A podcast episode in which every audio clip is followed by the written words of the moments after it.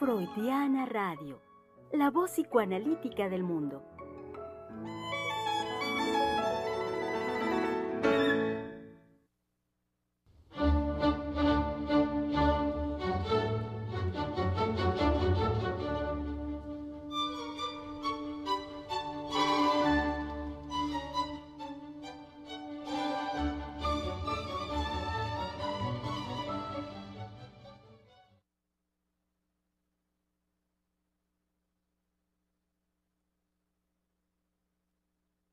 Ya, exacto, ya, aquí estoy.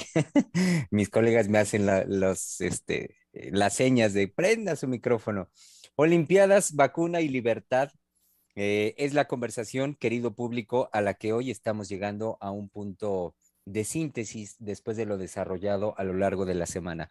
Hoy, un día antes de que se lleve a cabo ya la ceremonia de inauguración de la Olimpiada de Tokio 2020, y que como veníamos comentando, bueno, seguían, siguen aún eh, las noticias, los decires en el sentido de la posibilidad todavía de cancelarse o no este evento, aun cuando ya se han llevado a cabo algunas actividades. Sabemos que por el tiempo que requiere el desarrollo de algunas competencias como el fútbol y algunas otras, eh, bueno, estamos enterados que ya ha habido algo de actividad.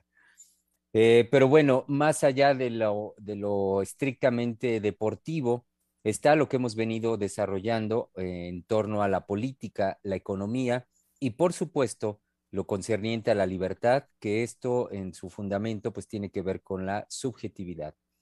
Y como es una postura muy clara del centro de investigación en este espacio de conversación, es mantenernos en la defensa de la subjetividad, de lo subjetivo, eh, esto, por supuesto, desde el fundamento de lo inconsciente en la vida psíquica de los seres humanos. Ayer mismo ya la doctora Heiser planteaba la pregunta en torno a, hacer, vaya, un trabajo en cada uno de nosotros, una reflexión de forma individual y llegando esto a la pregunta del por qué me vacunaría.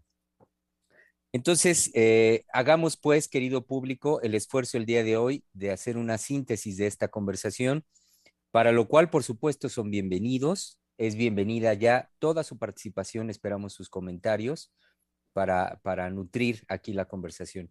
Y como buen, buen jueves, saben ustedes, querido público, que es el espacio para que tres mujeres psicoanalistas, donde tres mujeres psicoanalistas, hablando de la vida cotidiana, eh, hagan ya esta conversación. Demos pues una muy cálida y cordial bienvenida hoy en primer lugar a nuestra querida directora del Centro de Investigación y Estudios Lacanianos, la doctora Silvia Heiser. Sí, aquí estoy, nuevamente aquí estoy y sigo con el pelo esponjado. no cede, doctora.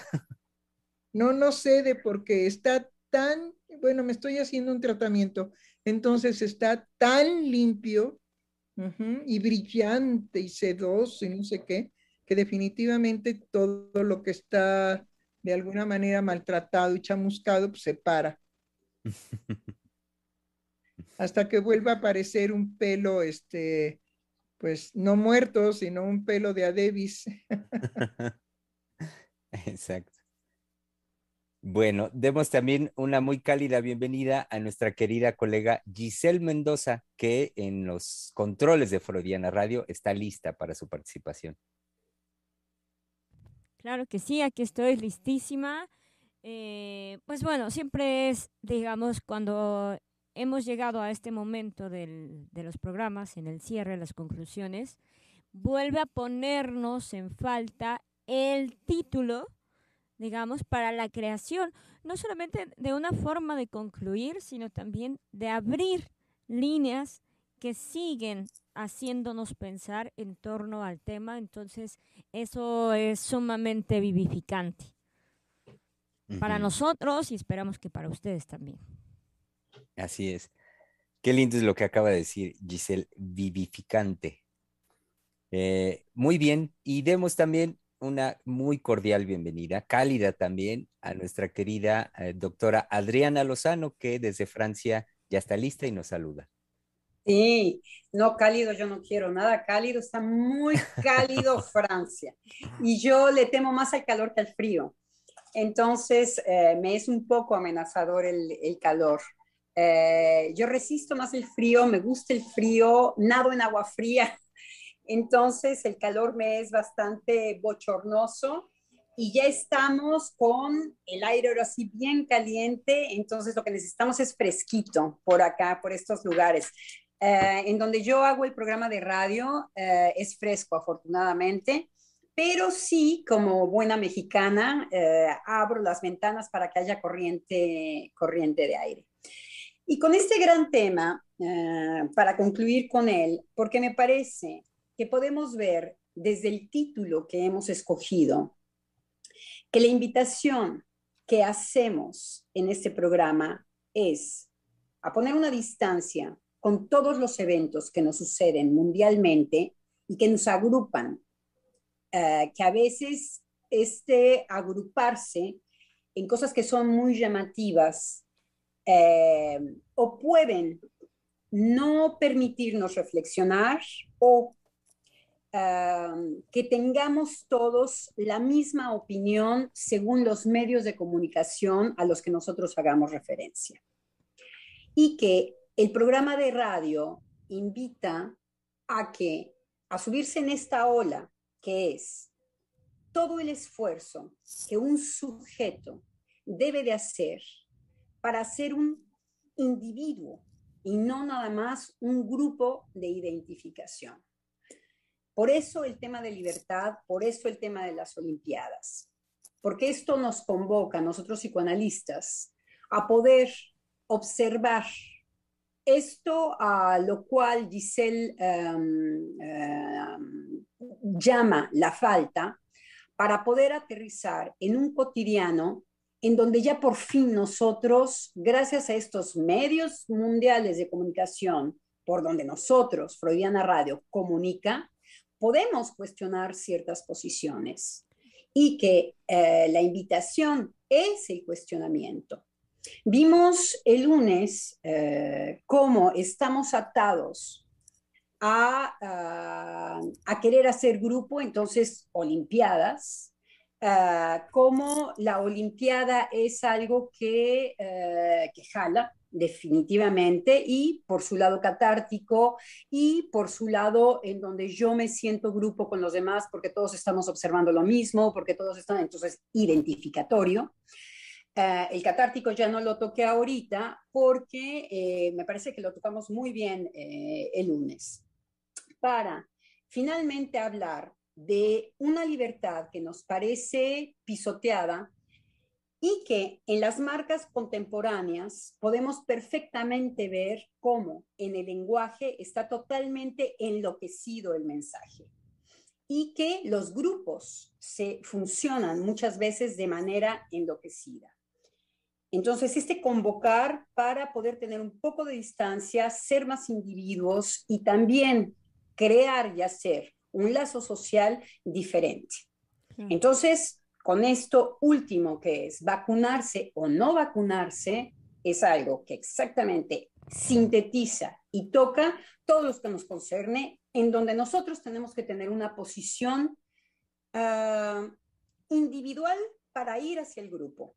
Individual como me voy a vacunar o no me voy a vacunar, pero ya, sin discurso eh, compartido, a través de lo que me dictan los grupos de dominio, yo qué posición tengo, y entonces saberme ignorante, saberme que no he trabajado para hacer una sociedad que me convenga, saberme eh, una persona que puede finalmente deprimirse con aquello que eh, no nos propone la política. Claro. Entonces. Ah, bueno, es que esto que acaba de decir doctora Lozano, eh, pues sí, a mí me hace vibrar en relación a, lo que yo traía cavilando para el programa y era la frase divide y vencerás.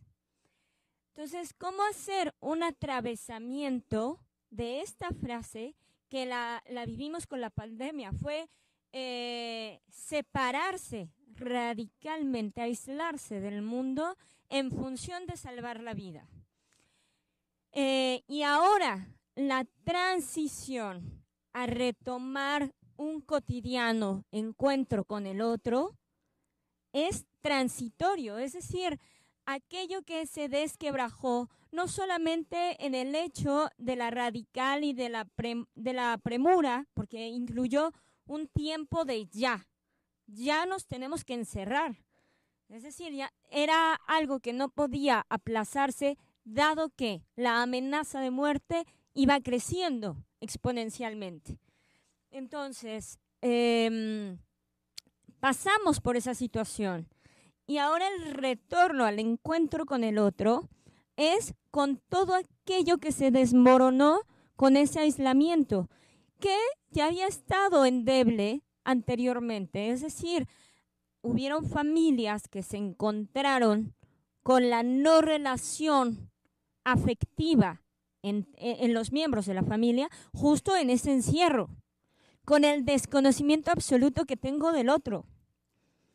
Y entonces, ¿cómo hacer que, que no sea una precipitación al exterior, sino más bien que ese haber tocado aquello individual, porque se tocó eh, en el aislamiento, sea de alguna manera procesado, que, que, que lleve un proceso de poder asumir, resolver aquello con lo que nos confrontamos en el confinamiento, en lugar de correr a los brazos de aquello que se nos ofrece como la esperanza, que sería la vacuna.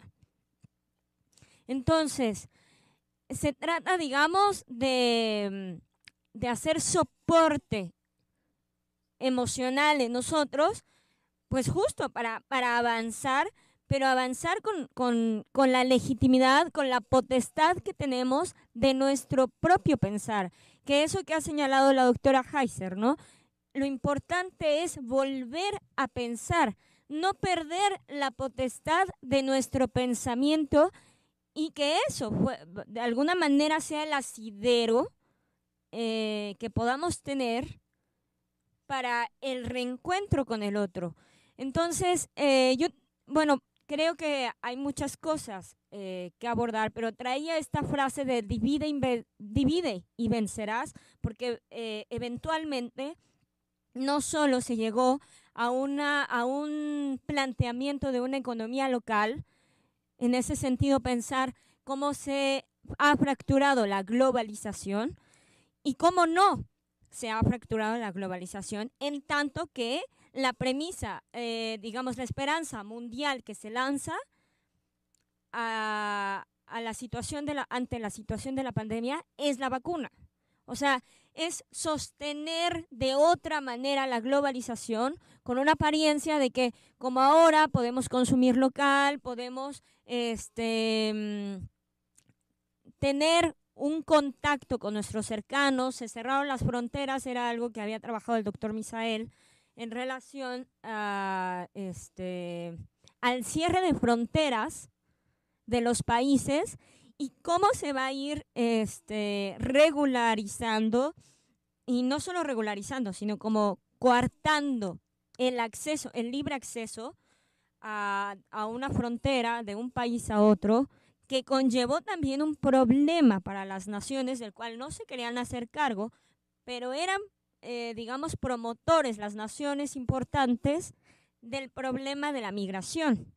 Y entonces ahora hay un cierre de fronteras más rígido, en tanto que si no te vacunas no sales y si no te vacunas no entras también a determinadas naciones. Eh, en ese sentido pensaba yo, eh, digamos, llevar a las sociedades, a los estados, a, a grupos menos, este, menos numerosos, pero creo que lo más fuerte de ese divide y vencerás ha sido el aislamiento, es decir, el aislamiento individual de los sujetos.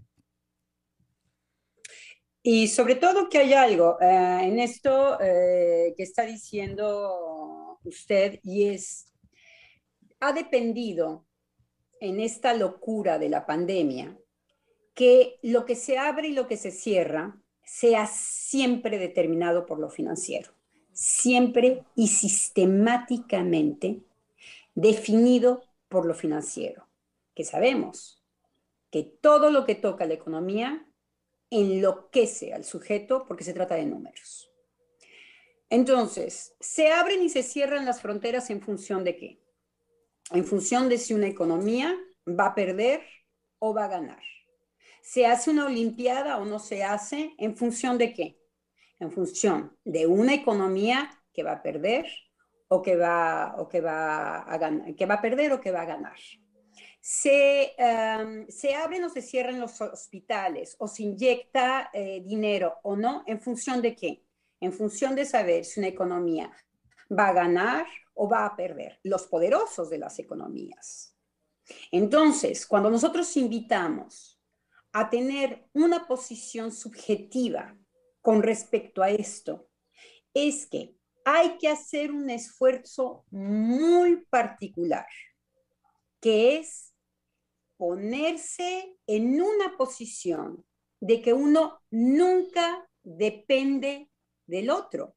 El uno pone a otro por hacer una economía de no hacer un esfuerzo muy particular que aquí sí nos vamos a ir hasta el psicoanálisis, único discurso que explica la posición de un sujeto, y es que nos mueve narcisísticamente, que hemos estado tratando de tocar de manera muy sutil, por aquí, por allá, cómo es posible que un sujeto sea pasivo o que no sea pasivo, que sea activo frente a qué fenómenos. Y claro, nos cae el chahuiscle, eh, creo que le decimos así muy bien, no sé si lo, me falta alguna letra, en el momento en que yo soy incapaz de ser responsable de a quien he puesto en el poder.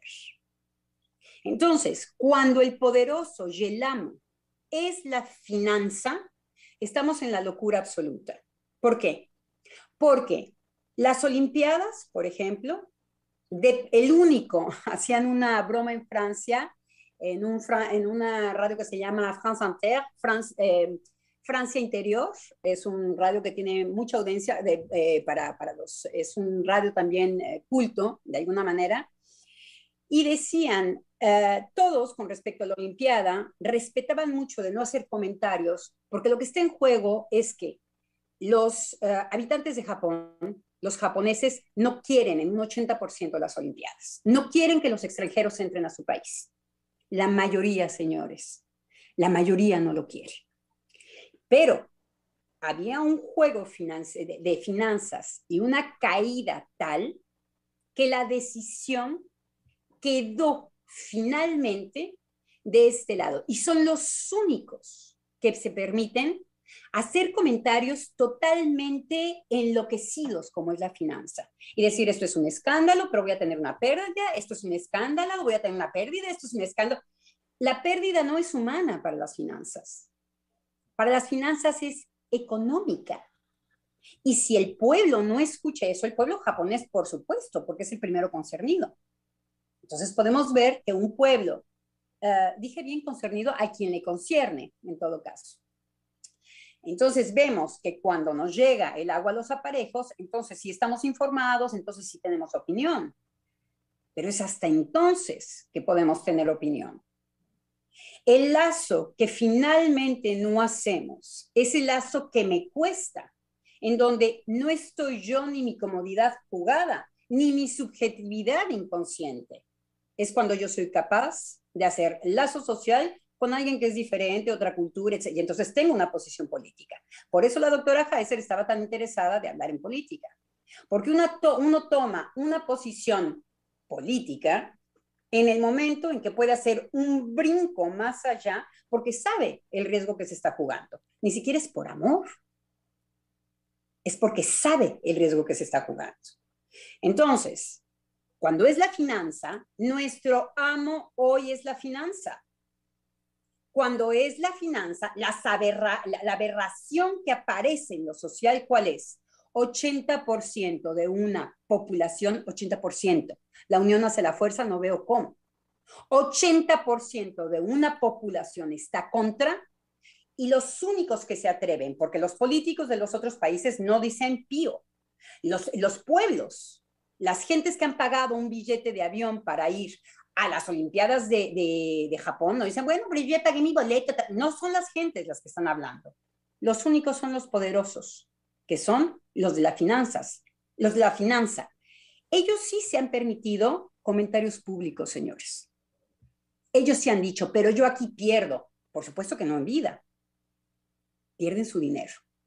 Y la gente podemos escuchar este tipo de escupitajos. No somos Japón. Nosotros no brincamos. El poder escuchar esto sin tener una posición subjetiva como me vacuno o no, es justamente lo que nos hace hacer sociedades terriblemente violentas. El ser sordos frente a ese tipo de aberraciones que suceden hoy en nuestro mundo, que no sucedía en el mundo anterior del patriarcado, que tenía ciertos principios y siempre hemos estado martillando. No porque a nosotros nos interese ese mundo, sino lo que nos interesa es ver el nivel de denegación de cómo no se ve nuestro mundo actual. Y por supuesto, ¿qué es lo que hace contraste? El mundo anterior, el del patriarcado. Entonces, nosotros nos servimos como contraste, como alto contraste, como si fuera una fotografía de alto contraste. Entonces, este es nuestro mundo. El mundo en donde los que hacen finanzas pueden dar una opinión porque nosotros los hemos puesto ahí porque nosotros no somos Japón, a nosotros no nos van a llegar todo el coronavirus, los únicos 80% son ellos en una isla. Tendríamos que ser todos y, y tener movimientos en donde todos estuviéramos incluidos en esto que está pasando, por Japón y por todos.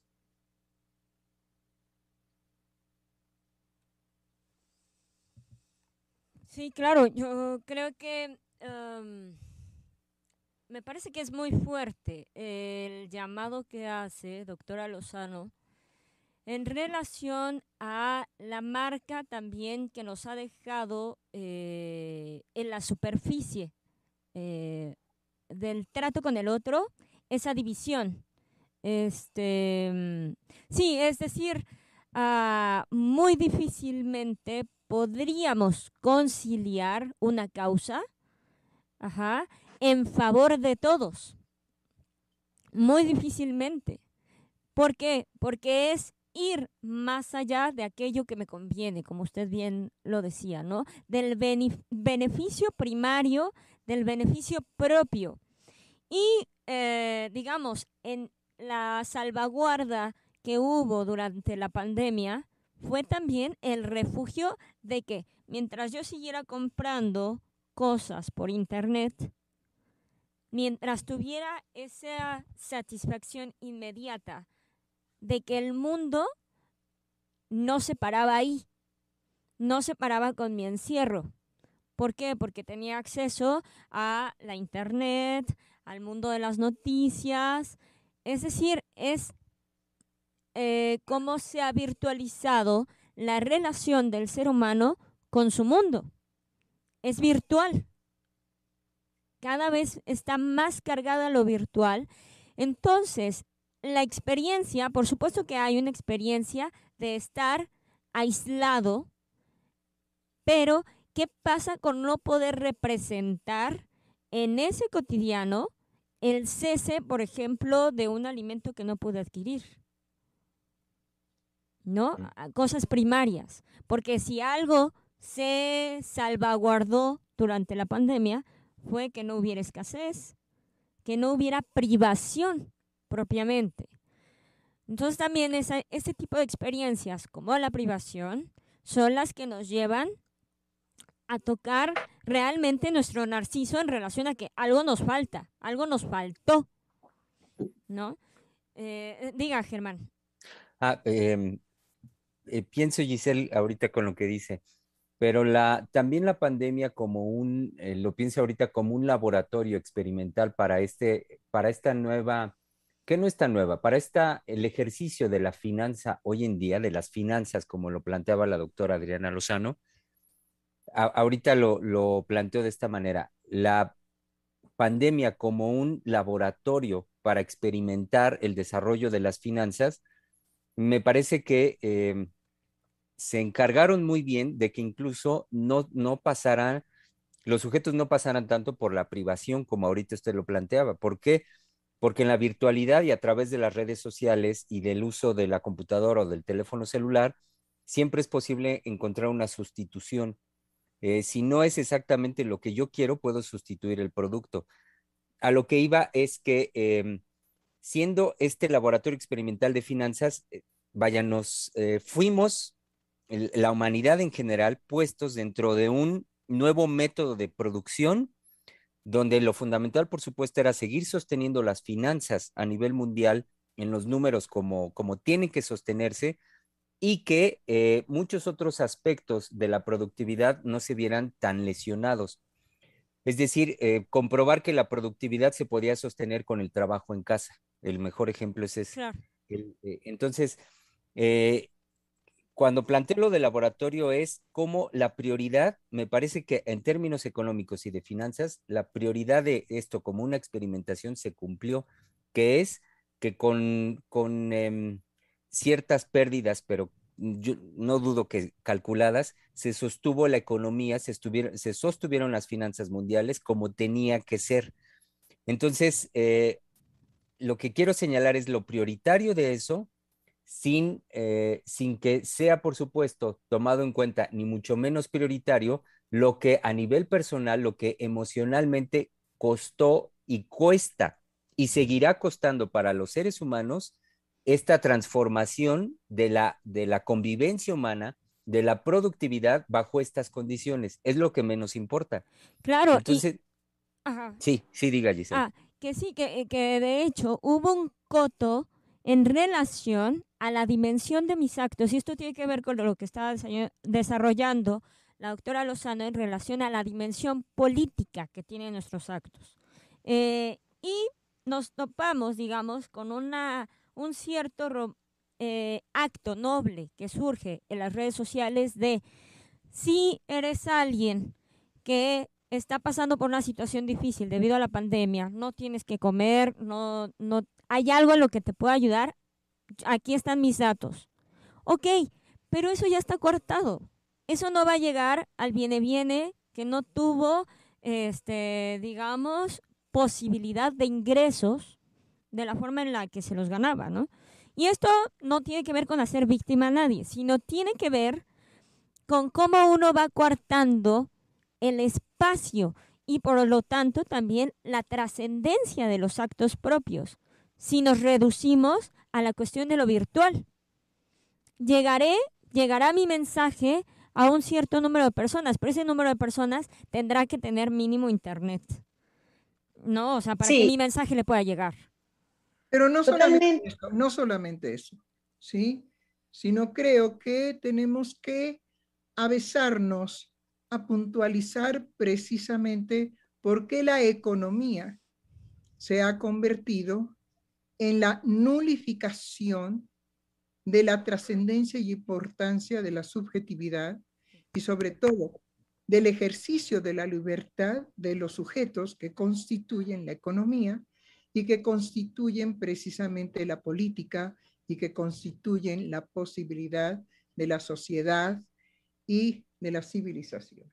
Es decir, hay un absurdo en la economía, porque se ha considerado ya que la economía no depende de, lo, de la subjetividad, sino depende precisamente de la organización táctica de mantener una, eh, un ingreso a las este, instituciones que componen la economía y que eso es lo importante. Ahora bien, si todavía, si todavía la persona, no el sujeto, sino la persona participa, eso es absolutamente secundaria porque se puede prescindir de ella en cuanto a número, en cuanto a número de sujetos que eh, necesitaríamos para sostener el ingreso per cápita que se necesita, digamos,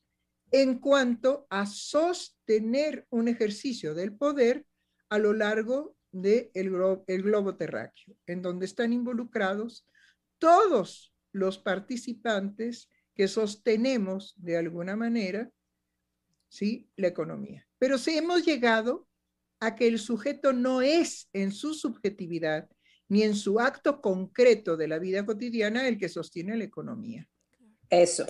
Entonces, me parece que esto como conclusión es eh, lo más, eh, la columna vertebral de lo que hemos estado tratando. Cuando el sujeto ha cedido su subjetividad hoy al nuevo amo que son las finanzas, se ha convertido en el nuevo esclavo, esclavo en donde nos podemos muy bien acomodar de esta definición, en donde ni siquiera mi cuerpo me pertenece. Entonces podemos entender por qué es posible no hacerse una pregunta sobre las vacunas, puesto que ya mi cuerpo no está subjetivizado por mí, sino por este nuevo amo. Así es. Entonces, no puedo decidir ni siquiera de una sustancia que me va a ser inyectada. A eso hemos llegado. Se trata de nuestros cuerpos. Y es una pregunta que no nos podemos hacer con toda simplicidad, simpleza. Así con es. Toda, es que, con toda es que simpleza. no- bueno, hay que decir también que psíquicamente ya hay una problemática de extrañeza psíquica permanente con el cuerpo. Además, Es decir, lo que nosotros sabemos es que no nos extraña que los sujetos, hablando de la subjetividad, sean defensores y poseedores de su cuerpo. Tenemos el ejemplo de que hay toda una campaña de hacer de nuestros deudos, es decir, de la gente que se nos muere, de hacer de toda la gente que se muere un producto mercantil para que otros vivan. Y entonces se cree que la donación, digamos, de cuerpo o de órganos, ajá, es verdaderamente un acto trascendente eh, de gran elevación, ¿sí? Hacia otros.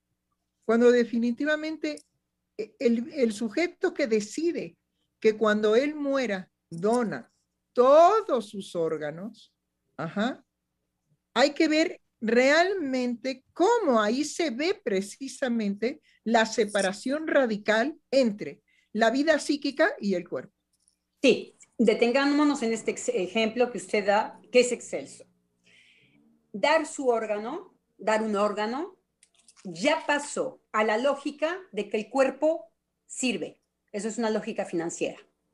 Entonces no es una lógica subjetiva, que es mi cuerpo me pertenece desde otro lugar que no tiene que ver con aquello que sirve. Por eso puedo enfermar y somatizar con eso. Entonces, Eh, está Esto, ahí deténgase, la doctor, palabra. ahí, ahí deténgase, porque única y exclusivamente tenemos y tomamos conciencia psíquica, conciencia psíquica de nuestro cuerpo, cuando nuestro cuerpo se convierte en un cuerpo doliente, porque toda enfermedad produce un tipo de dolor. Pero no solamente eso, sino cuando el cuerpo domina principalmente el estado psíquico de la persona. Nosotros sabemos que el principio es que el que domina sobre el cuerpo es lo psíquico, eso lo sabemos. Pero cuando la enfermedad sin recursos psíquicos se presenta como el amo dominante de esa psique, entonces el cuerpo, lo orgánico domina. He ahí la importancia de la vacuna. La vacuna nos presenta precisamente el privilegio, no de la situación emocional, sino el privilegio de que el cuerpo sea lo que tenemos que evitar que enferme por el dolor orgánico que tiene repercusión en lo psíquico, pero nada más llegamos al dolor orgánico. Ya la representación del dolor orgánico en lo psíquico ya no es importante, porque si no, entonces el sujeto podría tener un valor de su cuerpo, un valor de su dolor orgánico, un valor de su enfermedad por el coronavirus, de la infección por el coronavirus, y entonces hacer en lo psíquico de su cuerpo un medio para estabilizar, favorecer y cuidar lo psíquico, lo emocional, que es lo que es verdaderamente trascendente. Es decir, si seguimos ese camino, sabemos que la economía está considerada en el psicoanálisis a partir de la energía psíquica que tiene que ver con el placer y la satisfacción en la vida, la felicidad finalmente en la vida. Y hay una economía psíquica de la cual nunca se habla de la cual nunca se toma, de la, a la cual nunca se toma en consideración. Quieren tener una vacuna que funcione fuertemente en un beneficio social ético. Hagan preponderancia en lo psíquico. Y eso psíquico es invitar a la población a que reflexione, considere que el cuerpo es de él no del Estado, que no es una mercancía, porque usted dijo muy bien, en el, en el transcurso, digamos, de, la donación de órganos, ya el órgano viene a formar parte de una economía, ya es una mercancía. Sirve para guardar una vida. ¿Qué demonios? No puede, nunca un discurso, permítanme un segundito, no, ningún discurso puede decirle a nadie de qué sirve su cuerpo. Eso es considerarlo psíquico. Así Ningún discurso. Claro, claro, pero justo me parece que asistimos a la época del desmembramiento de los cuerpos a partir de que es posible esta monetización de los órganos. Y entonces, cuando se plantean los riesgos o las posibilidades de riesgos de la vacuna, ¿cuál es el argumento que nos presentan? Desmembrar un cuerpo desmembrado, es decir, nos presentan la posibilidad de eh, la fecundación in vitro sin que haya trascendido en esos gametos la vacuna o efectos secundarios de la vacuna y que por lo tanto hayan afectado el ARN. Ok, y eso uno, eso desmembrado, uno lo asume como una totalidad en tanto que eso sería la seguridad de que a mí a mí, fulana de tal, no me va a afectar la fertilidad, lo cual es totalmente mentira. Es decir, después de la, dimensión que acaban de darle al programa la doctora Heiser y la doctora Lozano, me parece que eh, es de suma importancia incluir lo psíquico y que no somos el reducto de un gameto. No somos el reducto de un gameto y tampoco la progenie va a ser el reducto de un gameto. No, definitivamente no. Justamente es lo que vemos en el momento en que los hombres, ninguno de los hombres en la actualidad, saben que es tener un deseo, un anhelo de ser padre. Tenemos problemas muy severos con los hombres de que tienen la tendencia al placer de órgano como la expresión más excelsa de la masculinidad. Coger y punto. Pero olvidan precisamente que tienen una participación en la procreación de nuevos seres humanos. Pero ningún hombre en la actualidad presenta como en la antigüedad el anhelo y el deseo de ser padre. Ahora, en el caso de las mujeres, hay el anhelo de ser madre, pero simplemente porque se me acaba la posibilidad de procreación orgánica. Entonces vemos ahí cómo el cuerpo, ¿sí? Determina situaciones psíquicas de locura, porque las mujeres enloquecen en función de la sanción de vas a dejar de poder, vas a dejar de poder, vas a dejar de poder, pero de poder qué? De poder ser madre. Y lo que no se analiza por parte de las mujeres, bueno, ¿y qué carajos es eso de ser madre? ¿Y por qué simpáticamente, ajá, quiero tener un hijo? ¿Y para qué? o por qué. No, no, no, no, no, eso está completamente fuera. Lo único que se privilegia es, mi cuerpo me está poniendo un límite drástico de poder, poder, otra vez, poder, poder, poder ser madre. Aunque ni siquiera me interese qué carambas es eso de ser madre. ¿Sí? Porque ahora... ¿Qué sucede? permítame, porque ahora con la... Un segundo. Porque ahora con la sociedad del cansancio, que ya se identificaron muchos, ajá, resulta que la mujer, por la jornada que lleva, ¿sí? Está cansada permanentemente. Entonces, imagínense que está correteada porque su naturaleza le va a impedir. Y por otro lado, cuando no le imponga y tenga que desvelarse permanentemente en el desarrollo de la demanda de su bebé, ¿sí? Y no vuelva a dormir como anteriormente dormía, si ya de por sí es una madre cansada por lo que tiene que hacer, imagínense una madre con un bebé que demanda cada dos horas y media ser atendido, ajá, y va a estar no cansada, sino recansada. ¿Quién carambas quiere ser madre bajo esas condiciones? He ahí. que la maternidad tiene una lindísima cita para todas las madres, las madres que aman a sus hijos, y es descubrir que los hijos es una vez más una alteridad que van a, con, la que, con la cual van a hacer encuentro. Las madres que van a encontrar, van a encontrar una vez más una alteridad.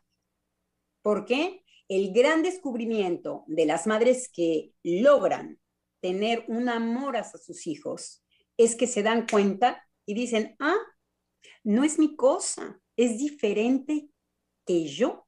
¿Qué voy a hacer con esto?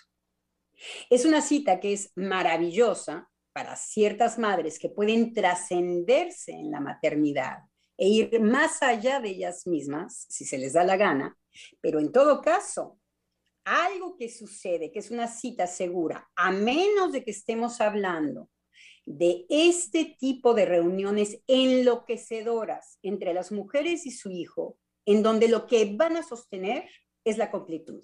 Y entonces vemos la locura. Lo que surge es la locura. Si no es este caso, la mujer, una vez más, tiene una cita privada con la alteridad, que es su hijo. Su hijo no es ella. Y eso la puede hacer grande a ella también. Es ahí en donde la mujer puede decir, no hay ningún problema. Que por esta Elena arda Troya. Claro, pero dada la economía que rige, digamos, también a las mujeres, porque tiene que ver con la economía de tú ya no vas a tener económicamente hablando, eh, digamos, gametos, sino es que óvulos, para ser más precisa, fértiles porque han envejecido, chulis. No, pero es como usted decía, doctora, quedémonos, ahora sí que yo creo que ya no hay que dar ejemplos en que ni siquiera se han planteado un qué diantres con esto. ¿Qué diantres con esto? Disculpe, doctora.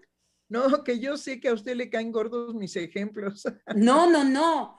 Lo que pasa es que me parece que se empieza a escuchar menos algo que dijo usted de manera grandiosa, y es cuando uno no se hace la pregunta, y no lo voy a decir tan bien como usted lo dijo, cuando uno no se hace la pregunta de qué es esto de ser madre. Eso es enorme, enorme. Efectivamente, no nos hacemos la pregunta. No, no. Es únicamente un asunto de economía, por eso lo traía yo. Claro. Porque la economía es una sentencia de ya no voy a poder. ¿Sí? Ya no voy a poder. Mis óvulos estarán viejos y producirán en todo caso hijos deformes, hijos con una tara que va a ser la vejez de mis óvulos. Ah, bueno, pero tengo la posibilidad de congelarlos. Y ahí empieza toda la, economía Porque bueno, díganme si no tiene que ver con la economía, ¿cuánto cuesta congelar óvulos? Totalmente, tiene que ver con la lógica económica, es lo que estábamos diciendo. Hay que pasar de mi cuerpo, que no sé qué significa para mí, pero que poco a poco voy a investir mi cuerpo y me cuesta un mogollón en, en, en psiché. Lo construyo y me cuesta y no lo logro responder a un cuerpo que sirve. Claro. El de, la, economía. Hemos transformado el ignorar, ignorar que es mi cuerpo, quiero estar delgada, no gorda, oye, tú chuchis, que, la, que piernas largas, todo eso es hablar del cuerpo para investirlo, para decir eh, cómo me apropio de esto. A pasar a un cuerpo sirve, en donde lo que se abstrae es esta pregunta tan importante que usted hacía, y que antes, en el tiempo del patriarcado, en aquella época, los jóvenes y los, los gentes vivientes nos preguntábamos, ¿qué quiero ser más tarde en la vida? ¿Qué es lo que deseo para mí? Eran preguntas que se hacían antes. Hoy no, hoy vamos corriendo detrás de, ah, ya tengo 60 años, ya, sí, ¿a dónde vas, chula? ¿A dónde vas, chulo? ¿De qué va? ¿Qué tipo de vida quieres vivir? nada más te veo corriendo, corre a vacunarte. Órale, pues sí, ay, ya estás vacunado. Ahora que, bravo, bravo. Una monedita. ¿Y ahora de qué te sirve? Ah, pues eso no sé, porque quizá mañana te mueras de otras consecuencias secundarias de la vacuna. Ah, pero no importa, ya te vacunaste. Quiero decir, hay cosas eh, que hay que bajarle, hay que, para poder interrogarse. Claro, y justamente tiene que ver con hacer una pausa y creo que el detenimiento del tiempo es aquello que como conforme tecnológicamente es más inalcanzable, porque es inalcanzable, ahorita en nuestra actualidad, por más que congeles tus óvulos, puede llegar un eh, término en donde el descongelar los óvulos finalmente hay una posibilidad de que esos óvulos ya no sirvan, en el sentido tal cual para procrear. Entonces, me parece que esta... perdón, perdón, pero claro, ya no sirvan, pero es lo que no piensa la mujer, no. sino cómo se vuelve trascendente en ella la eternización de sus óvulos porque la ciencia se lo permite. Estúpida, porque no son eternos. Entonces. Sobre todo como si eso pudiera, como se dice, tapar el sol con un dedo. Sigue igual de castrada, sigue igual de agujereada. Eso no va a resolver este espejismo de la completud. Y es de ahí de donde se caen. Ahí viene la depresión. que no tiene nada que ver con la angustia que tocábamos la semana pasada. La depresión, señores y señoras. La nueva depresión, el cansancio la depresión, señores y señoras. Claro, y todo esto tiene que ver con el no detenimiento. Yo lo que quiero subrayar justamente es el no detenimiento, porque necesitamos detenernos para podernos formular una pregunta de qué es esto de ser madre. En lugar de ir saltando, digamos, de un paso a otro mecánicamente, nos hemos mecanizado y, por ejemplo, cuando, perdón, ejemplo, pero eh, lo difícil que puede ser procesar un cáncer de mama cuando te proponen en la misma operación, en donde te van a extirpar tu seno, inmediatamente está la cirugía plástica de la reconstrucción.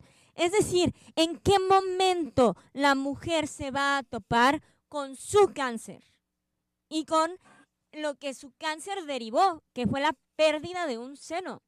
Es decir, el no detenimiento, este utilitarismo permanente que va haciéndonos dar brincos de una cosa a otra sin un detenimiento, nos se vuelve cerrada la posibilidad de entrar en contacto con aquello que perdemos. Esto que usted dice es muy importante porque... Un, un segundito, un segundito. Nada más para completar esto, ¿sí? Puedo hablar de la demanda de una paciente que decía, ¿sí? doctora, ¿por qué usted no me hipnotiza? Y entonces yo ya no me hago cargo de todos los peligros y de todas las amenazas que pueden venir. ¿Sí? Y entonces le dije, a mí me parece excelsa su propuesta, pero puede usted, digamos, buscar un método, no en que la hipnoticen, sino en que mejor la duerman eternamente. De esa Como manera. Blancanieves. usted- sí, será usted más radical y más coherente. Y me dijo, bueno, yo no Ah. quiero- yo no quiero morirme. No, no, no, no, no, que la duerman eternamente. Eh, esto que dicen ustedes con respecto a eh, cómo lo trataba usted, Giselle, le- eh, el tiempo, el, eh, el Un- parar, el detenerse, el detenimiento, el detenimiento necesario. Eso nos permite abordar estos temas que hemos estado diciendo de, de una manera eh, como hasta ahora había sido, pero en el terreno que muestra cómo en el detenimiento se construyen los edificios psíquicos. ¿A qué estoy haciendo referencia? En esta mercantilidad en donde no es inocente la velocidad, lo que no permite la velocidad, como en Fahrenheit 525 de Ray Bradbury, no es 25, seguramente ya me equivoqué del el número, pero Fahrenheit es que la velocidad no permite detenerse y reflexionar. Porque efectivamente uno no sabe qué es ser madre.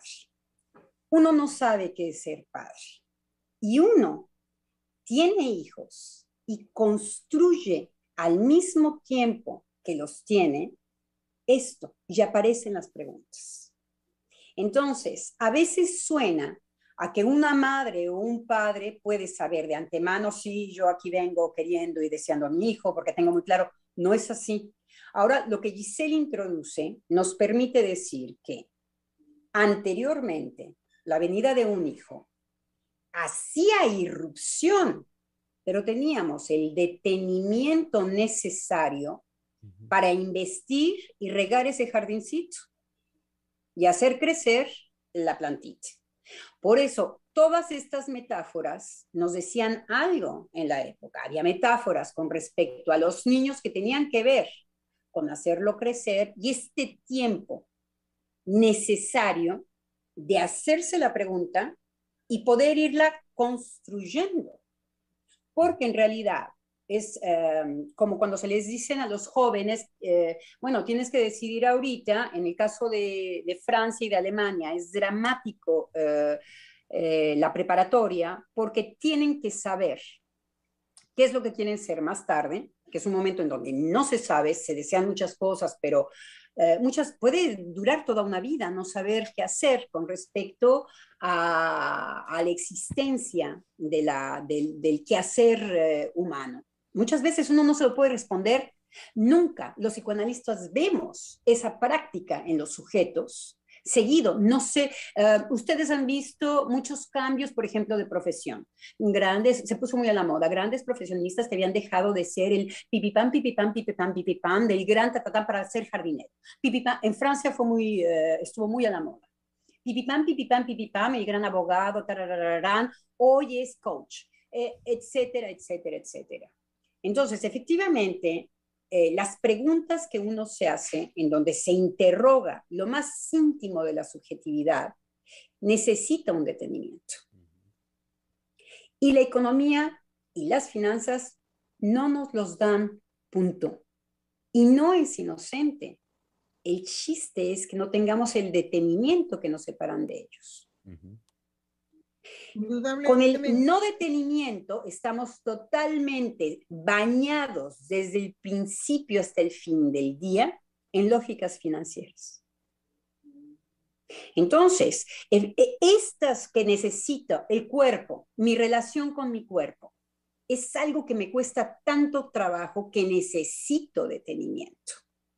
Porque entonces cuando llega la cuestión de la vacuna, yo eh, no puedo entender que sin un análisis, sin un trabajo analítico, una persona pueda tomar una decisión con respecto a esto a alta velocidad, porque ya hubiera tenido que hacer un gran trabajo subjetivo de qué diantres con su cuerpo para poder llegar a tener una posición subjetiva con esto. Entonces, sí, un detenimiento, hay que desprenderse de las lógicas de velocidad que nos hacen adherir a los discursos de velocidad, en donde no hay reflexión. Justamente lo que señalaba, digamos, nuestra colega Giselle, eh, muy al inicio del programa, era cómo el hacinamiento, el volverse, digamos, a reunir la familia en una situación, digamos, de estar todos encerrados en un espacio, porque encerrados era la palabra, en un espacio, ¿sí? Tuvieron que descubrir que no se amaban, que no se soportaban, que no sabían por qué estaban juntos, tampoco sabían por qué podían nombrarse como hermanos, tampoco era claro ser hijos de, tampoco era la paternidad transparente ni tampoco la maternidad. Es decir, fue un encuentro y un enfrentamiento precisamente a pensar algo que nunca se había pensado. ¿Qué soy yo en esta familia? Me digo y me nombro que soy hijo de, pero a la hora del hacinamiento, ni funciono como hijo, ni mis padres funcionan como padres, ni mis hermanos son mis hermanos, en fin, etcétera. Fue verdaderamente un encuentro caótico de la verdad, de una relación que se sostenía simple y sencillamente porque la convivencia era muy relativa y se podía, digamos, hacer un encuentro únicamente para decir hola y irse a dormir. Entonces, digamos que tuvimos un espacio privilegiado que no estamos tomando, en donde lo que descubrimos fue el, el enajenamiento. Nuestro amo moderno necesita al pueblo enajenado. Uno de los factores de enajenamiento es la velocidad de la vida. Así es. Por eso había un chiste que decíamos los mexicanos en cuanto a los franceses. Bueno, ¿y por qué los franceses corren, eh? Y van siempre deprisa. ¿Cómo a dónde van? ¿A dónde dirigen sus pasos? Exactamente, totalmente. Otro de los factores es tu cuerpo es un cuerpo que sirve. Bueno, cuidado con eso. Seguimos en esta búsqueda de la enajenación. Otro de los grandes discursos de nuestro amo moderno es, eres una víctima, no, es, no eres responsable de tu deseo. Un mensaje muy fuerte que nos está quitando nuestra posibilidad de ser dignos, haya pasado lo que haya pasado en nuestras vidas. Lo único que dignifica mi vida, la vida de todos, es que yo sea responsable de ella con todo lo que esto conlleva. Hoy uno de los grandes, una de las grandes estigmas, estigmatizaciones de nuestro amo moderno es que ha creado las nuevas víctimas para crear.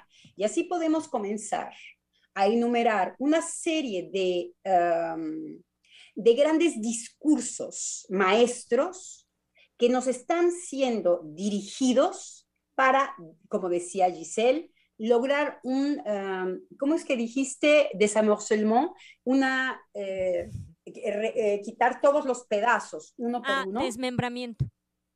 Para un desmembramiento inclusive de nuestros cuerpos. Sí. Y Entonces, el desmembramiento, digamos, del cuerpo tiene repercusiones en que deja una imposibilidad de que el cuerpo sea la pantalla, la expresión para la dinámica psíquica. Entonces, ¿a dónde irá lo psíquico en un cuerpo desmembrado? Precisamente a un desmembramiento de lo psíquico. De ahí la locura galopante que se presenta ahora como la identificación de las grandes urbes en donde la psicosis ordinaria es pan nuestro de cada día. Bueno, esto que acaba de decir, doctora, es enorme, enorme, porque es verdad, requerimos, necesitamos la imagen de nuestro cuerpo, no solamente nuestro cuerpo, sino la imagen, la unidad, que no es permanente, que es a instantes, la unidad la necesitamos para ir al encuentro con el otro. Aunque la consecuencia de ese encuentro sea toparnos vivencialmente con que no hay relación sexual, Es decir, no es la misma experiencia tocarlo desde el desencuentro, encuentro, desencuentro, que ir desarmado, desmembrado a encontrar qué. Por Pues eso la encontrar a otro- a encontrar a otro cuerpo desmembrado. Claro. Claro, si nosotros no nos referimos al ideal, sabemos que la pantalla de la que yo me sirvo con el cuerpo del otro para significar mi cuerpo es importante. La pantalla, el cuerpo del otro me sirve de pantalla. Claro. Imaginariamente es necesario. La prueba es que el caso Juanito le pregunta a su mamá, oye mamá, ¿todos tienen el hacer pipí? Y la madre le dice, sí, todos tienen el hacer pipí. Ahí está. ¿sí? El niño no hubiera podido preguntar eso si no es que encuentra la diferencia biológica de un cuerpo femenino que no tiene el hace pipí y otro cuerpo masculino que tiene el hace pipí. Y hay que decir que en el caso Juanito, en el pequeño Hans, el, eh, lo dramático en el pequeño Hans es todo lo que va a suceder a partir de la respuesta de la madre, que es al no encontrar una amenaza de castración, que la amenaza de castración es lo que va a alejar la angustia porque vamos a saber proceder psíquicamente gracias a la amenaza de castración. Claro. El pequeño Hans, al no encontrar la amenaza de castración, pasa, pasa a lo real, en donde lo de afuera le es verdaderamente amenazante, crea fobias. Entonces, no estamos hablando de cualquier cosa ni de cualquier riesgo que nos estamos juga- jugando en el lazo social. Sin aquello que articulaba para poder justamente superar algo de esta índole, de la gran diferencia de la, de la pregunta del pequeño Hans, sin angustia de castración, entonces el real es realmente amenazador. Pues Si sí, tenemos porque las fobias. es confusional. Si no hay diferencia, todo es lo mismo, ¿no? Y eso en lugar de tranquilizar angustia. Y además se proyecta hacia lo real. Lo que le sucede al pequeño Hans es que la amenaza viene de afuera. Ya no es psíquica, ya no es, un, ya no es una posibilidad de una creación psíquica que me permite ir hasta el amor. No, me, me, ya no existe esto que puede ser una amenaza. El padre no era una amenaza de castración para el pequeño Hans. No, ya no. Entonces, lo que sucede es que, ¿qué le sucede al pequeño Hans? La fobia. Y después, el fetiche. Hay que leérselo. Quiero decir, hay que leer el pequeño Hans. Pero lo que, sí, lo que interesó a Lacan, por ejemplo, de este caso, es que en el pequeño Hans no aparece como regente metafórico la amenaza de castración. Sin amenaza de castración, la amenaza es real. Y no como en la psicosis es lo que sucede hoy en día, de lo que usted decía, estas psicosis de lo real. ¿Qué sucede ahora con todos las, en, en en todo caso, en una, en una práctica de la clínica, de todo lo que tiene que ver con los cambios de género? Que no aparece la angustia de, de castración. Entonces, lo que aparece es una amenaza real. Entonces, ¿qué quiero? Que me quiten mi órgano o que me pongan los órganos en lo real, señores y señoras. Y eso desorganiza totalmente lo psíquico. Tiene que hacer un triple, doble, cuádruple de esfuerzo y ojalá y consulte con un psicoanalista, porque si no es casi del orden de lo Imposible. Sobre todo, digamos que en lo que se queda el sujeto es que lo que fue un rechazo en cuanto a su cuerpo, porque no lo puede integrar desde la, el determinante biológico, porque esa es la dificultad, ¿sí? Yo no puedo ordenar un cuerpo propio desde el determinante biológico, sino desde otro determinante que en los niños nunca será claro y ahora cualquier manifestación que el niño verbalice está amenazado por la locura de los padres de inmediatamente proporcionarle una, una solución. Cuando el niño apenas está incipiente insiste en construir la imagen corporal que sea un cuerpo psíquico y no un cuerpo que sirve a la economía, a la economía mundial. Totalmente, totalmente. Entonces, cuando todo esto se altera, ¿sí? Indudablemente que no es visible porque no salen granos, porque no salen manchas, porque no sale pus, porque no duele, bueno, duele pero de otra manera que no es consciente, ¿sí? El dolor de no saber qué me pasa. Ahora, ¿qué pasa cuando se toma la decisión de transformar el cuerpo? Generalmente lo que encontramos en la clínica es la decepción de que no se trataba de esto. Claro. No se trataba de esto. Sigo ahora con un cuerpo transformado y no soy el sujeto que yo esperaba ser. Pero ¿cuáles son los discursos de los trans? No, si es una vida padrísima. Ni siquiera de los trans, doctora, de los medios de comunicación, porque los trans llegan a la, a la clínica.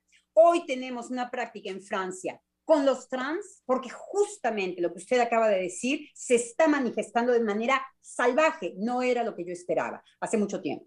De hecho, la práctica los ha recibido hace mucho tiempo. Pero estoy hablando los medios de comunicación que hacen pasar como si fuera, de hecho se detienen siempre en y fue y terminaron felices y contentos. No, no, no, no. Sigue con tu cámara al mismo sujeto de que me estás hablando. Por eso, pero me refería yo al, al trans, ajá, sí, que fue a poner a los psicoanalistas eh, digamos, agredidos insultados y mancillados en su propio terreno. Bien se lo ganaron, se lo ganaron a pulso, ¿no? Bien se lo merecen. Me refería yo a ese trans que promueve precisamente que lo que hay que quitar es lo que el psicoanálisis dice al respecto de que el trans no queda satisfecho porque no se trataba de la modificación biológica de cirugía, para decirlo claramente, no se trata de una cirugía en el cuerpo para encontrar aquello que definitivamente me trastorna y me inquieta psíquicamente hablando. Para eso sería años en el diván. Sí, pero sí hay toda una posición de otros trans que dicen, yo no me identifico con eso, yo he sufrido muchísimo, ahora quiero que me vuelvan a operar, Ah, sí. Hay más que se operan al, al, infinito y que se cambian doble, en fin. Eh, eh, no, eh, esto es de verdad que un manejo de los medios de comunicación en donde el producto que va a producir economía es lo que se está cuidando. Ah, sí. Uh -huh. Entonces, más que los discursos de los trans, los discursos de poder financiero que ponen en, en, uh, al mercado un opérate desde los tres años. Pero Haga que el promotor número uno de toda esa felicidad es este trans, que escribió inclusive un libro. Eh, sí, pero es... sujetos canallas encontramos siempre. Eh, no estamos al abrigo de que una mujer odie a un hombre y eh, encarne en ella que la panacea es prescindir de los hombres, por ejemplo. No estamos al abrigo de que, los, de que haya un hombre, un canalla asesino, en donde lo que diga, lo que hay que poner a cuatro patas con una cobertura en la cara y que nos sirvan son las mujeres. Eh, no estamos al abrigo de estos discursos.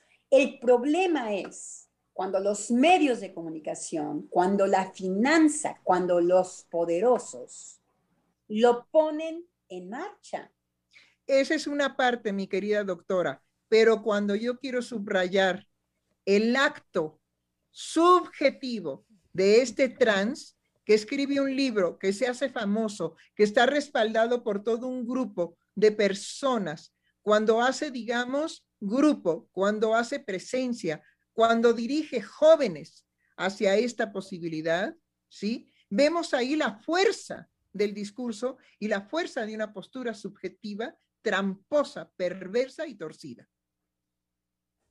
Y eso es lo que quiero subrayar. Aguas con no solamente los medios masivos de comunicación, que es lo que usted señala, sino aguas de estos sujetos líderes de la confusión, líderes del desacuerdo, líderes de una solución falsa.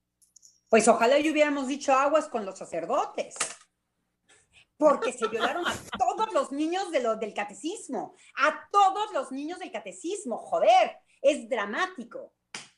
Y nadie dijo aguas con estos encantadores viejitos del, del catecismo. Bueno, los primeros que no dicen agua son los papás que soltaron a los sacerdotes que violaron a sus hijos. Sí, pero lo que quiero decir es que son los encantadores. Ah, claro. Escogieron muy bien ser sacerdotes y tener a todas las familias ahí eh, a su merced. Hay que ser muy perverso para ocupar esos puestos, para hacer eso.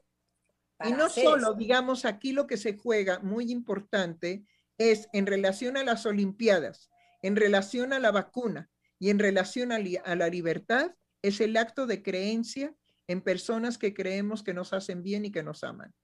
Totalmente. Em, si me permiten, quiero dar lectura a un comentario que tenemos de parte de nuestro querido público Radio Escucha. Eh, se trata de David Medrano Parkour, ahora así se firma, David Medrano Parkour, y dice, mismamente aquí en el chat de YouTube aparece un letrero donde dice, recuerda proteger tu privacidad y satisfacer nuestros lineamientos de la comunidad. La contradicción viene en el caso de que mi privacidad de pensar como sujeto no vaya en la misma línea de satisfacer los lineamientos de la comunidad. No huyamos de la angustia que produce decidir. Totalmente es maravilloso. Es alucinante. Que, yo creo que, yo podemos, yo creo que podemos este, fortificar esta postura. No huir de la angustia que produce ser distinto tiene que ver con quedarse solo. Y pagar las consecuencias. Porque ya tuvimos, digamos, radioescuchas que nos hablaban ayer precisamente de la persecución que tenían ellos, que sufrían persecución de sus este, amistades y de sus familiares porque no se querían vacunar. Y hasta que la radio escucha nos explicó que ella se dio en vacunarse porque vio el sufrimiento de su esposo, bueno, a mí me parece que no se dio, sino más bien dio, ¿sí? Un acto de amor porque se conmovió del sufrimiento de su esposo. Y entonces... Pero que el vacunarse, su esposo lo recibía como, si tú te vacunas es una ofrenda de amor. No, no, no, no, no, no. ¿Para qué se vacunó entonces? No entiendo. No fue así. Primero ella presenta una dificultad por la persecución que se hizo de sus eh, familiares y de sus amistades, de que ella como paciente homeopático no quería vacunarse. Entonces fue perseguida y perseguida y perseguida. Finalmente nos comunica que se traicionó a sí misma y se dio ante la presión y se vacunó. Y luego ah, nos aclara, momento, momento, entonces estuvimos discutiendo eso y luego nos aclara que no fue la razón por la cual se dio la persecución, sino fue ver el sufrimiento de su esposo que la llevó a tomar la decisión de vacunarse. Y entonces yo le decía, bueno, pero usted no cedió a la vacuna, sino se conmovió por el sufrimiento de su esposo y es un acto amoroso. El esposo se enfermó de, de COVID, Adi. Sí. El esposo se enferma de COVID y ella también. Estaba de COVID y entonces este, em, no entiendo el acto de amor. Em, me vacuno. el señor está enfermo de COVID. Se enfermaron que ella no se enferme, ¿no? se enfermaron los dos. No, es así, no es así. Se enfermaron los dos de COVID y ella lo que comenta es que ella sale muy pronto, en tres días se recupera del COVID y el esposo tiene que ser, em, recibir oxígeno y pasa dos o tres semanas bastante mal. Entonces, verlo en ese estado es lo que a ella la, la, toca, la conmueve y la lleva a tomar la decisión de sí vacunarse. Mm. Pero no era ceder en sus principios, sino era tener, digamos, un acto de solidaridad y de reflexión, pero amorosa, en relación a lo que le significó el sufrimiento de su esposo. Es, es otra la postura. Sin embargo, ella nos había informado primeramente que por la persecución había cedido y no, no fue por eso. Bueno, estamos a la una y media, ¿sí? Y eh, pues... Eh, yo nada más quería agregar algo antes de que, porque a mí en realidad me lanzó lo que usted decía con respecto a la soledad. Definitivamente el acto eh, de libertad es un acto que se hace solo. Es verdad que se pueden dejar plumas en este acto, o sea que cuando uno pretende no tener pérdidas afectivas, cuando se hacen actos de libertad subjetiva, pues es un mal cálculo. Pero me parece que hacer un acto libre, un acto en donde uno se juega con todas las responsabilidades, también atrae muchísimo amor. también le permite al sujeto ir no hacia la soledad, sino la posibilidad de la construcción de un grupo quizá que no es la familia, quizá que no es aquello que lo dejaba en una alienación a la familia.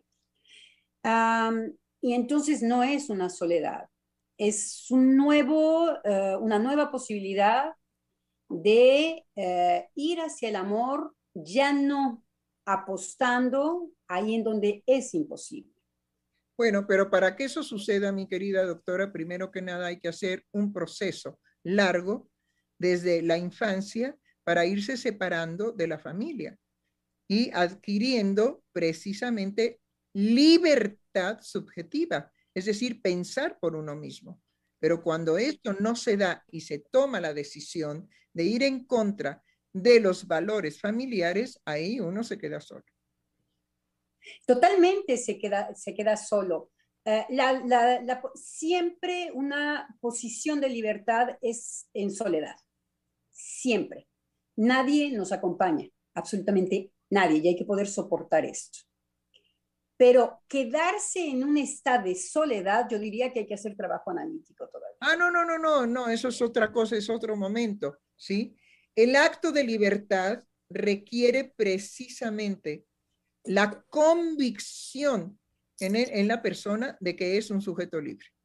No es un sujeto sujetado al decir del otro. Bueno, es un acto de soledad, como usted lo decía, es un acto de soledad y uno lo soporta. Claro, eh, yo a mí me conmovió mucho lo que dijo la doctora Lozano eh, al respecto de eh, el fuero que uno puede encontrar en una decisión en donde se separa, por supuesto, de lo que le rodea, el núcleo familiar principalmente, y que puede hacer encuentro, hacer lazo eh, con otro núcleo que ciertamente ya no será el familiar, eh, desde otra postura, digamos, no sin este paso de soledad, eh, pero sí es una postura de libertad, de, de poder existir subjetivamente eh, en otro grupo. Y, y, me conmueve justamente porque es lo que Ciel me ha dado. Eh, vaya, me tocó profundamente porque es la historia en la que yo me separo justo del núcleo familiar y, encontré en Ciel el acogimiento de mi subjetividad, y por supuesto esa libertad eh, por la que mis actos serán cuestionados por, por, mi actuar, pues eh, serán llevados a, mi subjetividad, este, pero, y, no será violentada esa subjetividad, pero es también eh, el núcleo en donde encontré el acogimiento para poder soportar lo que ello implica, ¿no? por supuesto, de la soledad con otros, soportarla con otros. Hay una eh, cuestión, digamos, muy importante. El sujeto que se analiza, que se analiza verdaderamente, se separa radicalmente de su cuna, pero puede llegar a crear una nueva relación con esos otros de los cuales yo ya soy absolutamente distinto, distante, diferente y puedo llegar a amarlos. Pero el, el sujeto que verdaderamente está analizado no vuelve, no vuelve jamás a ser sugestionado ni dominado por el decir del grupo familiar. Nunca más. Y por una razón, porque se sabe no víctima. Yo ahí acabaría el programa. Porque se sabe no víctima, bueno, no, no me gusta el final.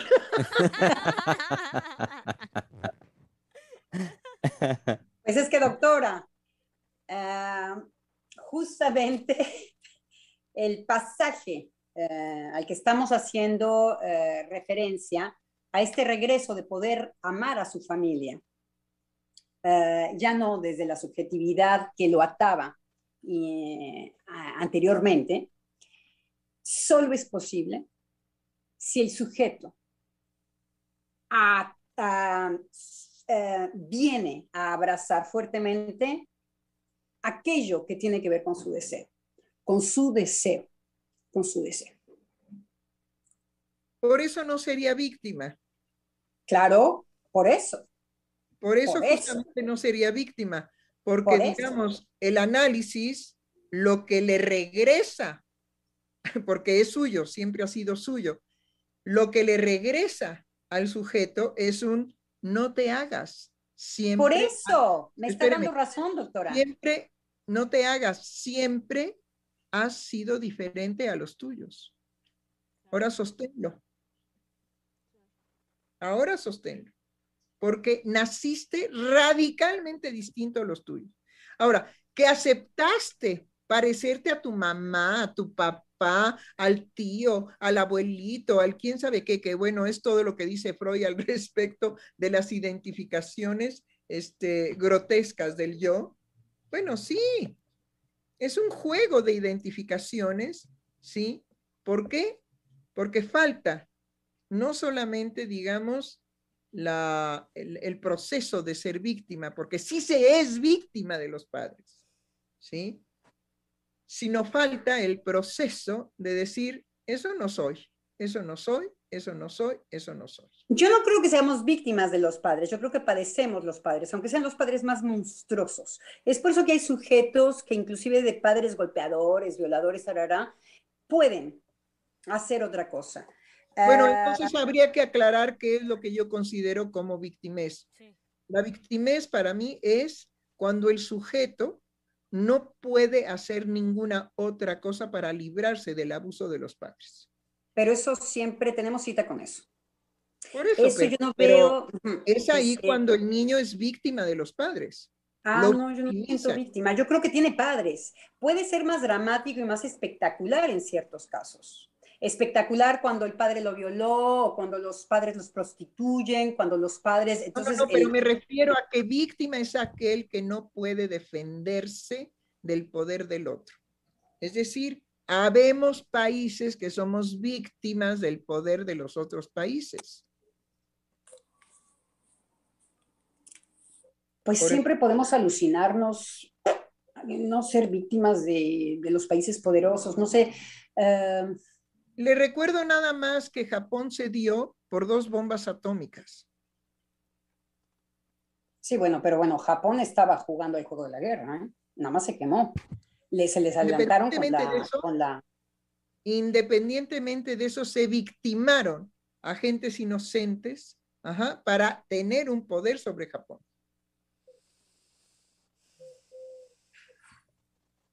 Mm, Bueno, estamos terminando el programa, pero eh, sí, no, no, no. Yo creo que podemos parecer al otro y padecemos los horrores del, del, mundo, pero me parece que uno siempre puede ser sujeto, siempre. Y el sujeto no es víctima, eh, aunque le ha llovido, y es por eso que, que hay grandes personas que, han, que se han que no han sido víctimas de la Shoah, por ejemplo, que no han sido, no han sido víctimas eh, de los golpes recibidos, en fin. Pero bueno, es, es, uh, eh, sí, uno no decide, cuando uno nace y uno es eh, un bebé y le agarran de las patas y los tienen contra una, contra una eh, pared, digamos, no, no, no decide de esto, podríamos decir o darle a esto la posición, la posición de la víctima, pero creo que la víctima, puesto que ya no pudo hablar, puesto que está muerto, no podemos dar cuenta de que la subjetividad del sujeto se haya puesto en esta situación. Yo nada eh, más me refiero a que víctima para mí es aquel que tiene que recibir la fuerza y el poder el otro sin posibilidad de defensa. No meto ahí la subjetividad, meto la experiencia vivencial de no poderse defender. Es decir, cuando un padre le da un soberano cachetadón a su hijo, ¿sí? E, el impacto es tal que dice, bueno, ¿qué con esto? ¿Qué hago con esto? Eso es ser víctima, porque viene, digamos, de un sujeto poderoso sobre otro que no lo es. Ah, yo no estoy de acuerdo. Tendríamos que, que no, para mí el víctima es aquel que el padre le da la cachetada y entonces lo, lo, esta experiencia de haber recibido la cachetada el sujeto se pone como víctima y entonces toda su vida va a estar determinada por esa cachetada. No, no, no, no, no me refiero a eso. Y entonces es víctima de la No, me refiero al impacto de lo imposible de procesar en ese momento. Es imposible. Entonces, lo que hay es una experiencia de víctima. Ah, ya después lo que haga con esa experiencia, bueno, es otra cosa a mí me parece que es lo que se hace con otra cosa que se llama víctima. No, lo que uno recibe, pero bueno, no el, no el, no, no, no, no. Lo contingente. Em, un par de comentarios últimos de parte de nuestro público. De las víctimas. Ay, qué horror, no. Ay, no, no, no, no, no. Qué, drama. Gustavo Hernández Silva que nos dice saludos desde Oaxaca. Sí. Y por, y por último, Yesenia García Salgado que nos dice los que nos separamos psíquicamente de la familia, nos convertimos en los raros, en las ovejas negras. Incluso a mí me ven con cierta lástima, pero he podido amarlos ahora como ellos son y con su forma de pensar. Claro, fíjese qué interesante lo que nos dice. Me ven con lástima. y llegó un último comentario más de Mari Carmen Perrusquía Hernández que dice, hola, buenas tardes. Cuando uno se va haciendo cargo de su ser, es cierto que produce incomodidad y desacuerdo en el núcleo familiar, pero uno va creando esa libertad de poder ser auténtico, reconociéndose. Eso es hermoso. También podemos agregarnos, ¿sí? Los seres humanos tenemos la capacidad de poder decir, ya basta, sí, papá y mamá, sí, hasta aquí las cosas. Puedo no saber ya nunca más de ustedes, aunque puedo, digamos, volver a amarlos, pero de otra forma. Pero ya, ya, por lo pronto ya, hasta aquí, ¿sí? Me tienen harto. Eh, doctora, ¿me permite su expresión para decir, bueno, hasta aquí por el día de hoy, hasta aquí la emisión de la conversación en Freudiana Radio, la voz psicoanalítica del mundo, e invitando, por supuesto, a nuestro público la cita que tenemos ya tradicional el próximo lunes al mediodía en este mismo espacio. Así es, el próximo lunes, y que generalmente habíamos estado diciendo cuál sería el tema a tratar para la próxima semana, y últimamente por lo menos hemos estado un poco detenidos, pero fue muy afortunado que viniera el viernes la inauguración de la Olimpiada para inspirarnos precisamente en la política, en la libertad y en lo que se juega de la economía en relación a la vacuna y a la suspensión de la, de la subjetividad en relación a este amo poderoso del cual ha estado muy bien hablando la doctora Lozano. Y fíjese, doctor, en relación al, tema, Alma Flowers ahorita manda un mensaje y dice, como que ese es un temazo. Sí, es que sí, es que definitivamente. víctima, claro. es definitivamente, es enorme, enorme. Las Olimpiadas como el evento político económico que suspende a través de la vacuna. No, era el, el de víctima. Eh, eh, sí, mire, ah, doctora. Perdón, no entendí.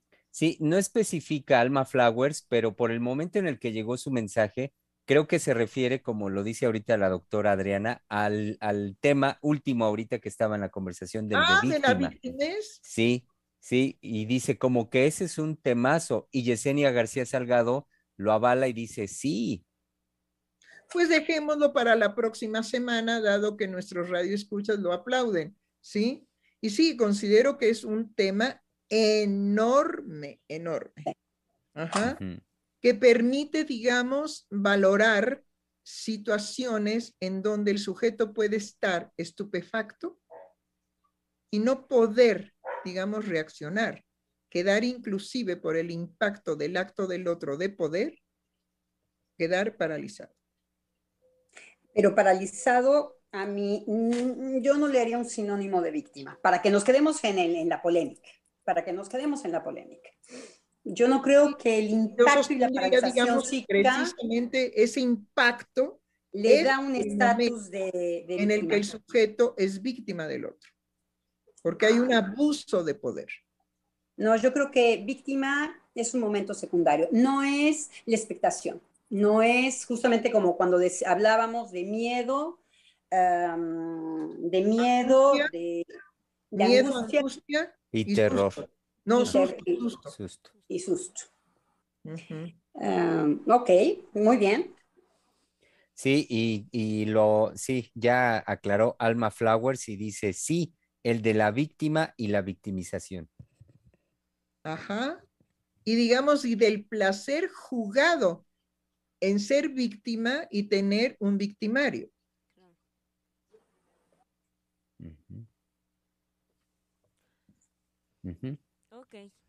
Estoy apuntando, estoy apuntando, ¿eh? porque es mucho trabajo. Así nos los decimos muy, muy a la ligerita. Pero los que estamos aquí sentados sabemos que nos viene. Vale. Habrá después que ponerle un título. Me recuerda, digamos, un título muy interesante de Eric Laurent cuando se armó todo el relajo en Francia al respecto de la evaluación. Y mm. entonces eh, Eric Laurent escribe un libro que, di, que es una pregunta. ¿Desea usted ser evaluado? ¿Desea usted ser vacunado? ¿Desea usted ser victimado?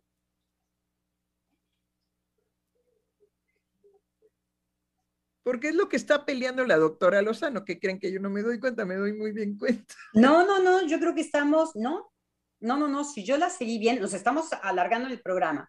Es que yo pienso que es lo que voy a fundamentar, o sea, donde me voy a ir a trabajar es a que la definición de víctima que yo estoy haciendo es eh, un momento secundario en lo psíquico y usted lo está haciendo en un momento primitivo de lo psíquico. O sea, nos entendemos ahorita con el jergón. Y yo creo que no. Yo creo que el niño que fue agarrado en las patitas y estrellado contra, eh, contra, mm, contra la pared eh, no tiene el estatus de víctima para mí. Y para usted sí. Para usted no, no, no, no, yo no me refiero, no, yo no me refiero a esos ejemplos. Me refiero, vuelvo a insistir, me refiero a la experiencia de desvalimiento del sujeto frente al poder del otro. Ah, no, ahí no, ahí yo no estoy de acuerdo. No, cuando uno está desvalido, eh, no, no, no, es necesariamente una víctima. Cuando uno está, está quizá eh, le lleva un tiempo de organización de algo, la bofetada.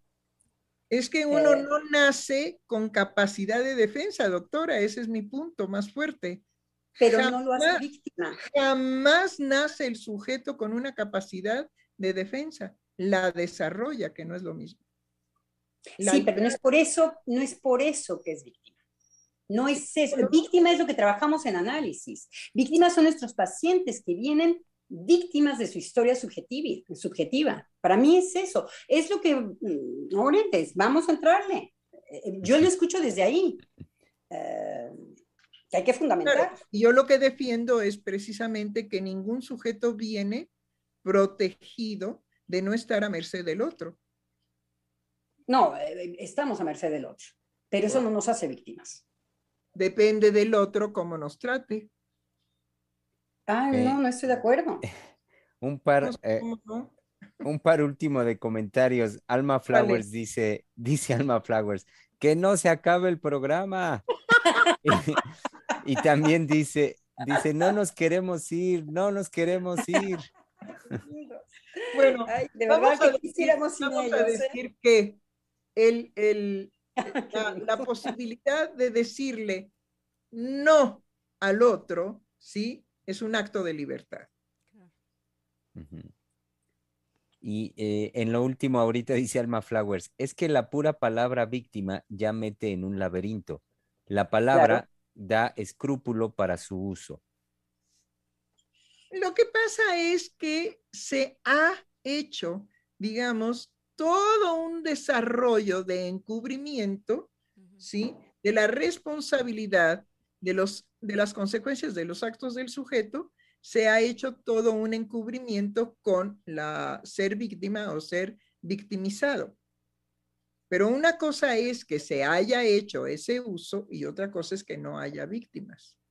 Las hay, existen. ¿Qué pasaría? Bueno, lo dejo para pensar. ¿Qué pasaría si quitamos de la concepción emocional el nombrar algo de lo emocional como victimización? ¿Qué sucedería? Y ahí nos podemos, digamos, desplazar. ¿O qué tan necesario es sostener semejante término cuando lo que produce es un encubrimiento de la responsabilidad subjetiva?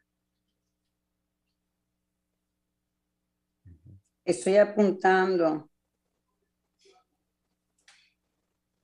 Bueno, muy bien. Ya échese su, su musiquita ridícula de Soy Diana Radio, la voz psicoanalítica del mundo.